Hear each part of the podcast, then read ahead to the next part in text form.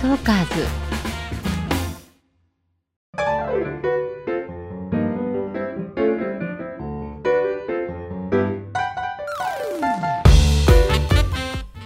こんにちは。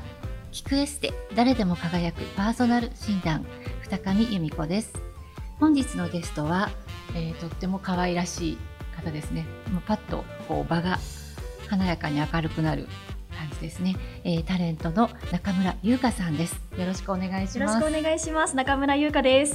よろしくお願いしますなんか明るい、はい可愛いですねありがとうございます。いいですね今日すごい楽しみにしてて。あ本当ですか？はい。今日はですねあの先ほど中村優香さんの各種診断をさせていただきました中村優香さんこういった診断のご経験はプロの方うん。に実際に見ていただくっていうのは今回が初めてだったんですけど、はい。今ウェブ診断とあかはい。あるじゃないですか。それでなんとなくあ自分これなのかなっていうのはやったことがあります。そうなんですね、はい。じゃあそのセルフ診断の結果も後ほど教えていただこうかなとはい。思います、お願いします。はい、中村優香さんの診断の結果この後詳しくお伝えしてまいります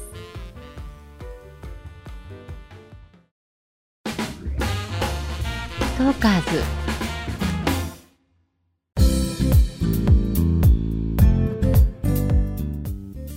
聞くエステ誰でも輝くパーソナル診断本日のゲスト中村優香さんの診断の結果パーソナルカラーはうん。スプリングタイプ骨格はストレートタイプでしたおお。はいえー、とまずパーソナルカラーなんですが、えーセルフ診断でははい。どんなセルフではもう絶対イエローベースって思ってました。あさすがはい。正解してましたね、はい。でも秋と、うん。あの春あるじゃないですか。どっちかなって思ってたんですけど、はい。友達からは春じゃないってうん。なんとなく言われていて、春寄りの服をこれまでも春よりも選んでました。はい、大正解ですね。あよかったです、でも本当にイメージ通りですね、春の方ってやっぱりこう本当にその言葉のまんまですけれども春みたいに明るくて可愛らしい方が実際多いのは事実なので、はい。イメージ通りだと思います。うん。骨格診断ってなんかウェブ診断とかしたことあります？こっちもやったことなくて、うん。それこそ自己診断、自己診断何でした？もう絶対ストレートだと思ってました。あ。の 細身じゃないのであのやっぱベーブの方って、はい。細身な方がののイメージがあったので、自分はこうウエストとかズンってしてるんで。いやそんなことはない ではないなと思ってたんですけど、はい。まあストレート。ストレートで。はい。正解でしたね。はい。ただ今ね大事な言葉があったのでまずここで、えー、とストレートタイプ寸胴というのは都市伝説で、えーとむしろ3タイプの中で一番メリハリボディなんです。そうなんです。励まされてます今。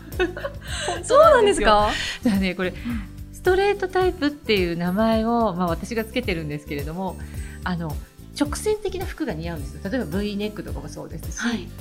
なんか例えばストライプ柄が似合うとか、ええ。直線的なものが似合うのでストレートタイプっていう名前をつけたんですがはい。なんかストレートっていうとこう、寸胴という勘違いがちょっと都市伝説的に起こっていることに気そうづいて。だと思ってましたそう。うわ名前の付け方失敗したなってすごい思ったんですけど 今更？はい。今更変えられないな なので、うん。ちょっとこの誤解を私は一生懸命解いて歩いているのであ今、はいでも大事なことをおっしゃっていただいてよかったです。むしろメリハリのある体型なんです。ストレートの方は、へえ私あの今までピタッとしたニットとかが自分で苦手だなと思ってたんですけど、それはまた骨格とは関係ないんですか？え関係あります、はい。体に張り付くリブニットとかですよね。はい、あの体のこうメリハリを強調するのはいいんですけれどもあの体の質感も骨格タイプってあるんですよ。体の質感ですか、骨格タイプストレートの方は張りがある弾力のある体つきをしているんですね。なのでセクシーになりすぎちゃうんです。でもちろんそれがいいと考える特に男性の方多いですよ。なのであのグラビアアイドルの方とかは ストレートの方が圧倒的に多い。んですあとはい。普通にアイドルの方もストレートタイプ多いです。あのそれはそれでこういいことなんですが多くの日本人女性ってそれをなんか嫌だなって思う方が多いので太って見えるなっていうのが。そう。太って見えるわけじゃないんですよ、うん、そうじゃなくてちょっとこうもうね言葉の選び方難しいんですけど、はい、もし女日本人女性が嫌がるとしたら、うん、ちょっとムチっとした雰囲気が出るんです。雰囲気的に。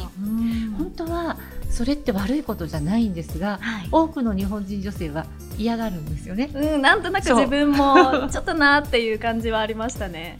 いや逆にね、例えばアメリカとかだと、うん、それがいいこととしてあえて強調するためにそういう服を選ぶ方も多いんですが、うん、まあ好みで言うと日本人女性はあんまりそういうの好きじゃない。肉感的なものが好きじゃないので、ね、えー、ピタッとしたリブニットはストレートタイプの方は避けましょうってアドバイスはしています。確かに。はい、なるほど。あの太って見えるわけじゃないんですが雰囲気的にこうか肉感的に見える、うん、ね。あんまり好きじゃないです、ね、あのすごい悩んでました。いいことなんですけど ね。あのね、今日はあのネイビーのワンピースで、ここ V ネック、はい、あの多分ストレートタイプだなと自分で思っていたので、はい、あの首元はなるべく肌が見えるように V ネックにして、してたんですけどこの胸下でキュッて、うん、あのピタってなハイウエストなんですけどこれは太って見えるものなんですか？ストレートタイプだと。そうです。ハイウエストよりもジャストウエストにこうウエストマークした方が細く見えます。そうなんです、うん、細く見えるというかもともとメリハリがあって立体的で綺麗な体つきをしているので、うん、ちゃんと自分のウエストのところでウエストマークした方が得なんです。あそうなんですね。確かにこれ着といてあれなんですけどちょっとふっくらというか、お腹があの膨らんで見えるなっていうのは思ってて、やっぱりウエストマークであの締めた方がいいとかあるんですね。ちゃんと自分のウエストの高さで締めた方がいい。ハイウエストは損します、損してますかじゃあ今。いや別に可愛いですけどね。全然損とは思わないんですが。頑張ったんですけどね、もっとね例えばまあ着痩せする必要もそうないとは思うんですがあのまあね若女の子を少しでもみんな遅く見せたいじゃないですか女の子、ね、見せです、うん、であれば自分のウエスト1で締めた方が細く見え細く見えるというか本来の細さが出るだけなんですけどね、うん。うんはい、単純に。より綺麗に見えるということですね、より自分のいいところが出る、という感じですね、パーソナルカラーはもうすでにスプリングだろうなというところで多分いろいろ選んでお洋服選んでいたと思うんですが、はい、今日ねあの薄いピンク薄いピーチピンクがなんか本当にもうテーマカラーにした方がいいんじゃないかぐらいお姫様みたいになんか白くて綺麗でしたね。先生がこの色の服を選んだ方がいいよって言ってくださったので早速探しに行こうと思います。ね探してください、色見本を見て。あの真っ白を選ぶよりも、うん、あの薄いピンクを選んだ方がより色白さは強調されます、はい。うん、あとはもうジャストの色に出会うのよ。ちょっとねやっぱり時間かかると思う。んです、はい、なのでそれまでの間だったらねアイボリー真っ白ではない少しソフトななんでしょうねベージュまでいかないけれどもベージュと白の中間みたいな、はい、そういう白を選ぶといいです純白よりもより白さが際立つはずです、はい、あとはピンクが似合いますね。初めて言われました。ピンクが似合うって、うん、ピンク。多分グリーンとかブルーよりピンクとオレンジ。あときなりがいいかな。白っぽい色。どれ当てても可愛いって可愛かったんですが あのー、でも分かりやすかったのが、うん、サマーを当てると急に疲れちゃうんですよね。なんかどんよりっていうかなんか顔の色が睡眠不足。睡眠不足？そう。はい。でも確かに、あの夏の青とか水色を着てる時なんか友達から「え熊大丈夫?」とか「寝てる?」ってそういえば聞かれることがあったなと思い出しました。熊出ましたね。熊出てました、うん、今熊何にもないんですけど、はい、さっきのテストドレーパー当てるとあ熊出てくるなとは思いました、うんうん、くすみとかが出てて、うん、でスプリング当てるとパッて華やかになったんで。全部と飛びましたもんね。飛びました。感動しました。特にピーチピンクが一番飛びましたね、うん、はい。ピーチピンク出会うまではきなり色で、はい、ぜひ、はい、探してみます。はいしてください。あとあのパーソナルカラーは洋服以上に髪の色とかあのメイクの色が影響強いのではい。直接もう顔をかく囲っているのと、うんうん。直接顔に塗る色っていうところで影響が強いのでそこにはしっかり取り入れていただきたいと思うんですがはい。すでにでも取り入れてらっしゃったんですよね？そうですね。今結構明るめのん。ブラウンにしてるんですけど、うん。もともとなんか黒髪に憧れていた時期があ あって、真っ黒に染めたことがあったんですね、はい。あの学生時代に、はい。でそしたら次の日大学に行ったら友達が「えどうした?」日本人形って言われてそうそう。でも確かにあの真っ黒にした時に多分自分の元々の髪の色よりも黒くなったんですね。そしたらなんか肌の色が黄ばんだっていうか、もものすごくくすんだ感じがして、うん。なんか違和感がうん。ありました。その時はパーソナルカラーとかもうん。知らなかったんですけど、なんとなくあ黒髪は似合わないからうん。ブラウンにしようっていうのは昔からありました、重たくなりますよね。重たくなりました何か被ってる感じがしますよね。あのスプリングの方ってもともと髪色が真っ黒じゃないんですよ。えわずかにやっぱり茶色がかっててえ、はいうん元の色よりまあやっぱりねはカラーで黒くすると元より黒くなっちゃいますしね。あの自然なブラウンが似合います。自然なブラウン、はいピンクとか紫はしない方がいいです。まあしないと思うんですけれどそれはあの原色というかパキッとしたピンクとか紫。あ本当にこうコスプレみたいなあれはね絶対しないと思うんですが、はい。最近流行ってるじゃないですか。ちょっとこうシルバーっぽい色色を抜いて、うっすらちょっとピンクっぽいとか人気ですよね。はい。あれしない方がいいですよ。しない方がいいですか？うん。今一応ピンクと紫入ってるんです。あーでも全然見えないですね。これはセーフですか？セーフで大丈夫です、パッと見ブラウンヘアに見えれば大丈夫です。あのイエローベースっていうあの診断だったんですけどやっぱり髪の色も暖色がいいんですか？そうですね。ブラウンオレンジ系がいいです。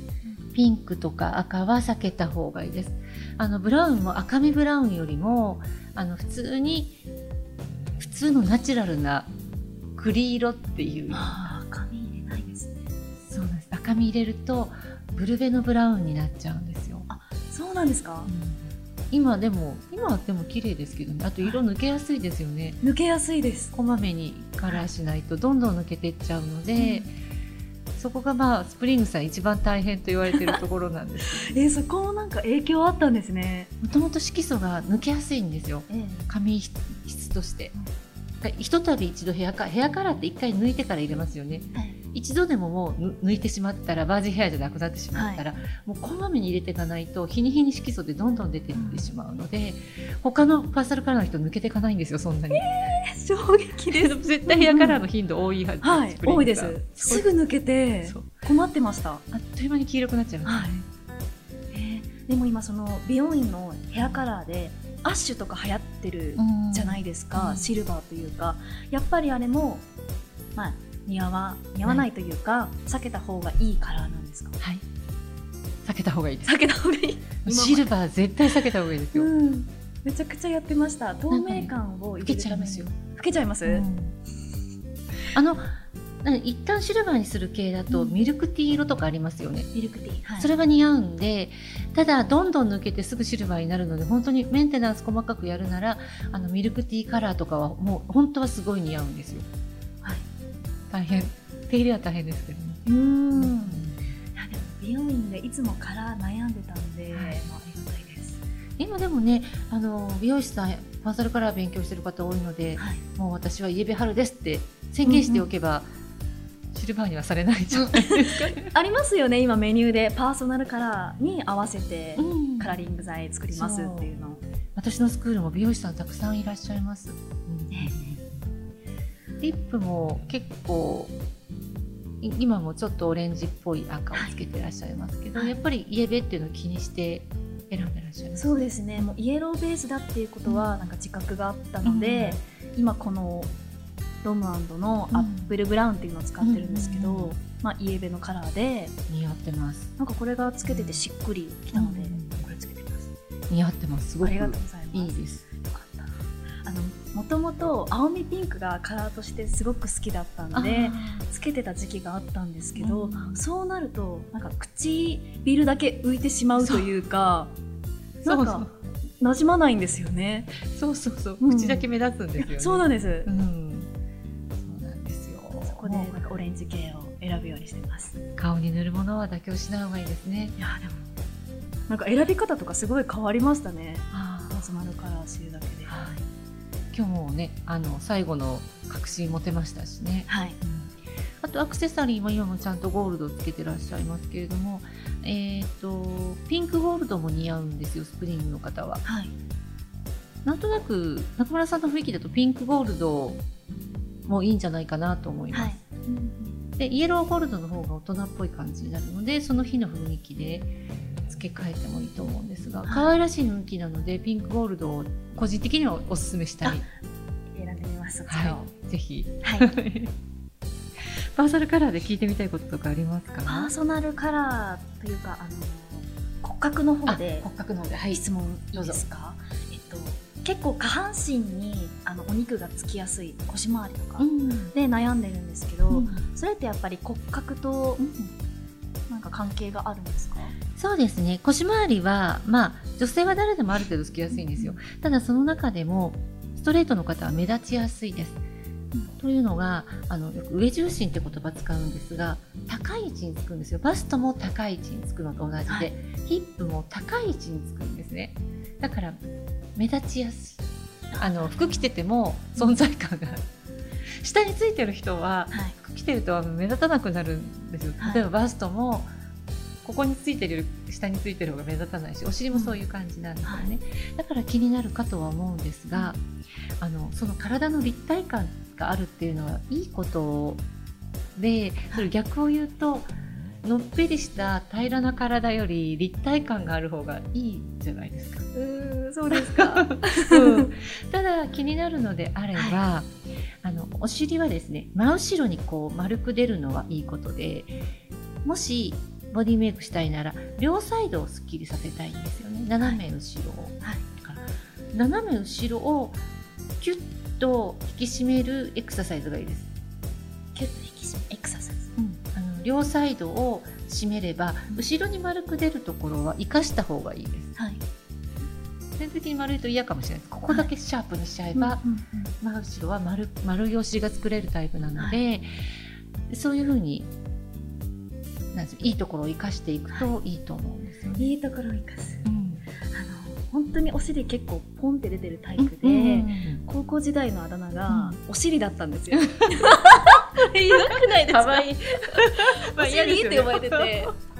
よくあのパンツとかも履くと、なんか思ったよりお尻がお尻だねって言われたりして すごくコンプレックスだったんですけどそこを生かしつつだってもうここ数年ずっとあのあのヒップを作るためだけにこうエネルギーを注いでるエクササイズ、はい、流行ってるじゃないですか、はい、そうですね今美尻というか。そう尻カスとかって言いますけど、うん。はい、あれが天然でできてる人なんですよストレートタイプって、えー、そうなんですか。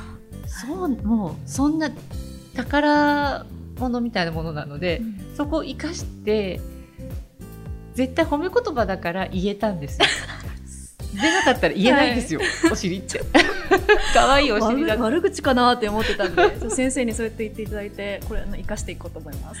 生かしてください、はい、ストレートの方って一番あのいわゆる立体的でメリハリがあってっていうまあ体の作りとしては、うん、一番まあ、これで骨格タイプでどれがいい悪いはないって私言ってるのにいいって言っちゃいけないんですけれども、はい、あの完成されてるんです形として。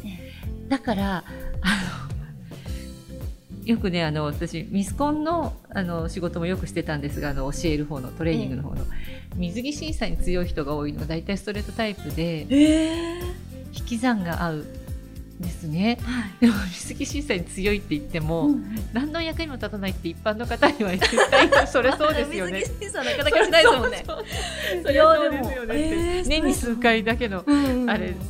そのくらい引き算が似合うんですよ。えー、うん、でせっかくメリハリがあるボディにいろんなもの足し算しちゃうと気太りしちゃうんですね、はい、だからお洋服もシンプル一引き算を心がけていくと中村さんがもともと持っている体のこう女性らしさとかあの華やかさっていうものが生きてきます。はい。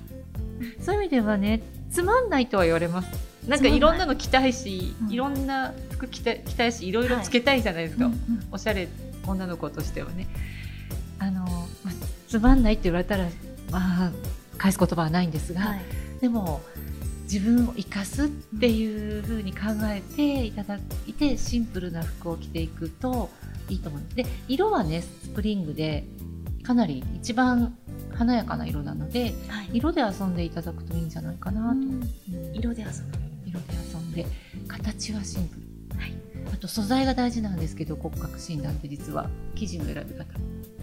いいものをあの安っぽいものを着ると目立ちます、あ目立つ。なぜならば体つきが形も立体的でゴージャスであと質感の張りがあって存在感があります、はい。結構高級感があるんですよもう。なん。か女優タイプってよく言われるんですけれども。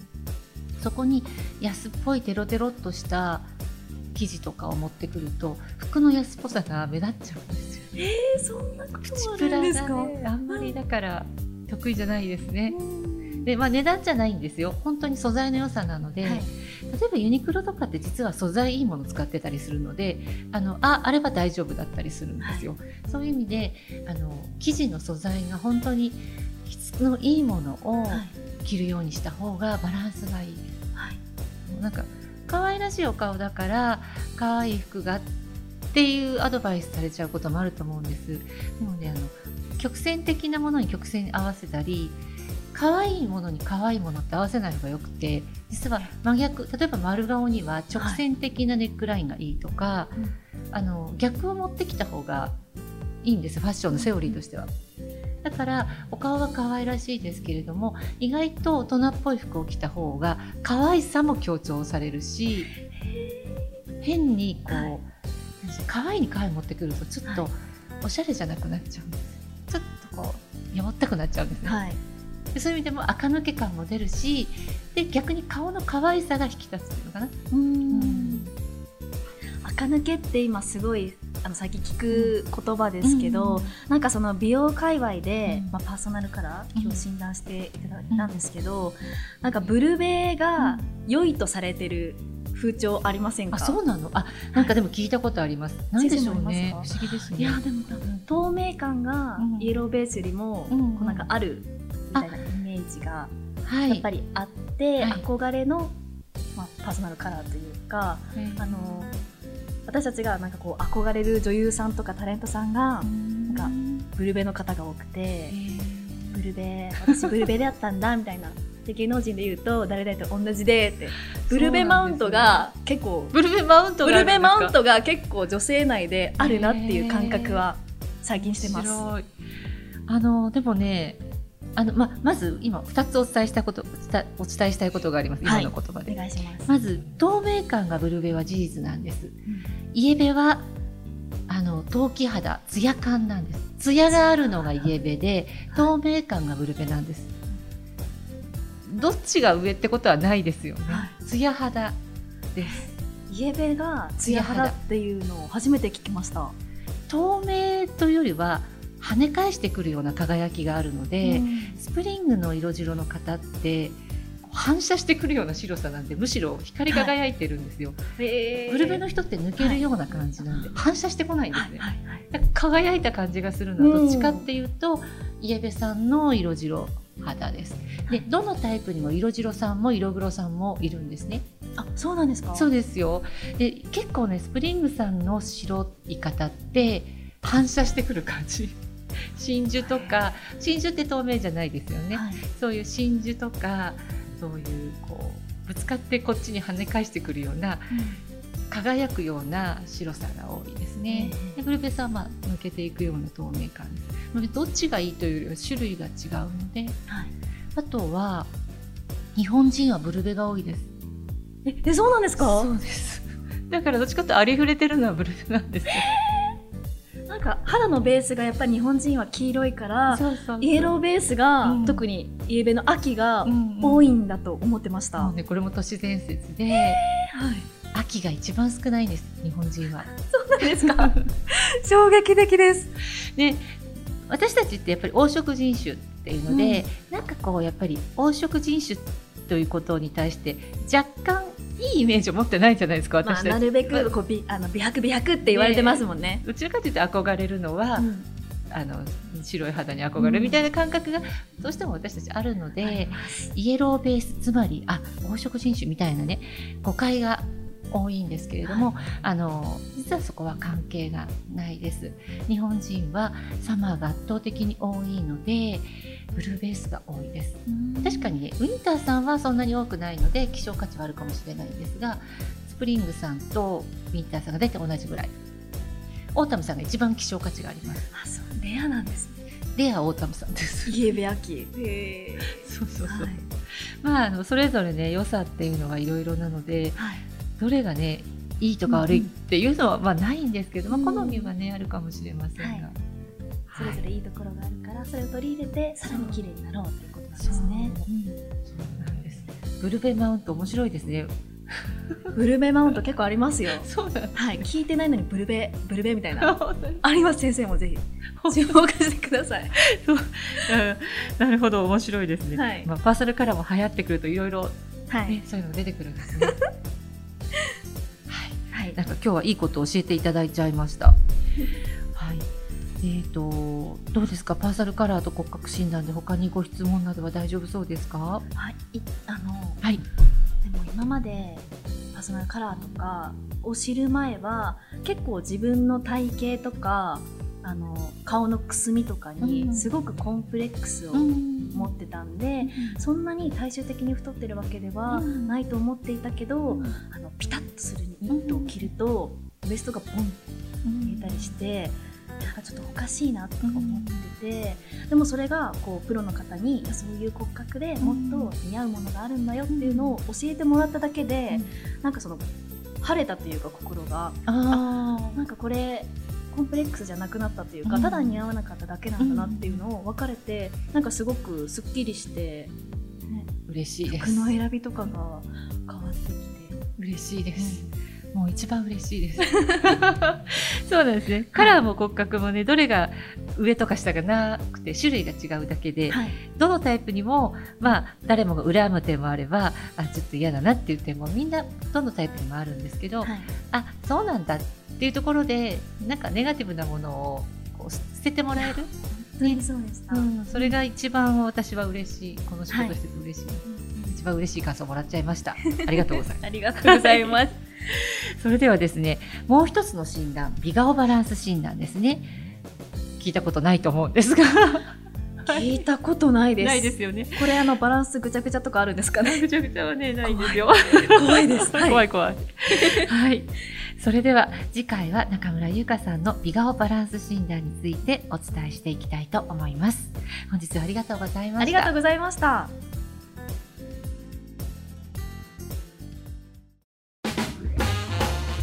トーカーズ。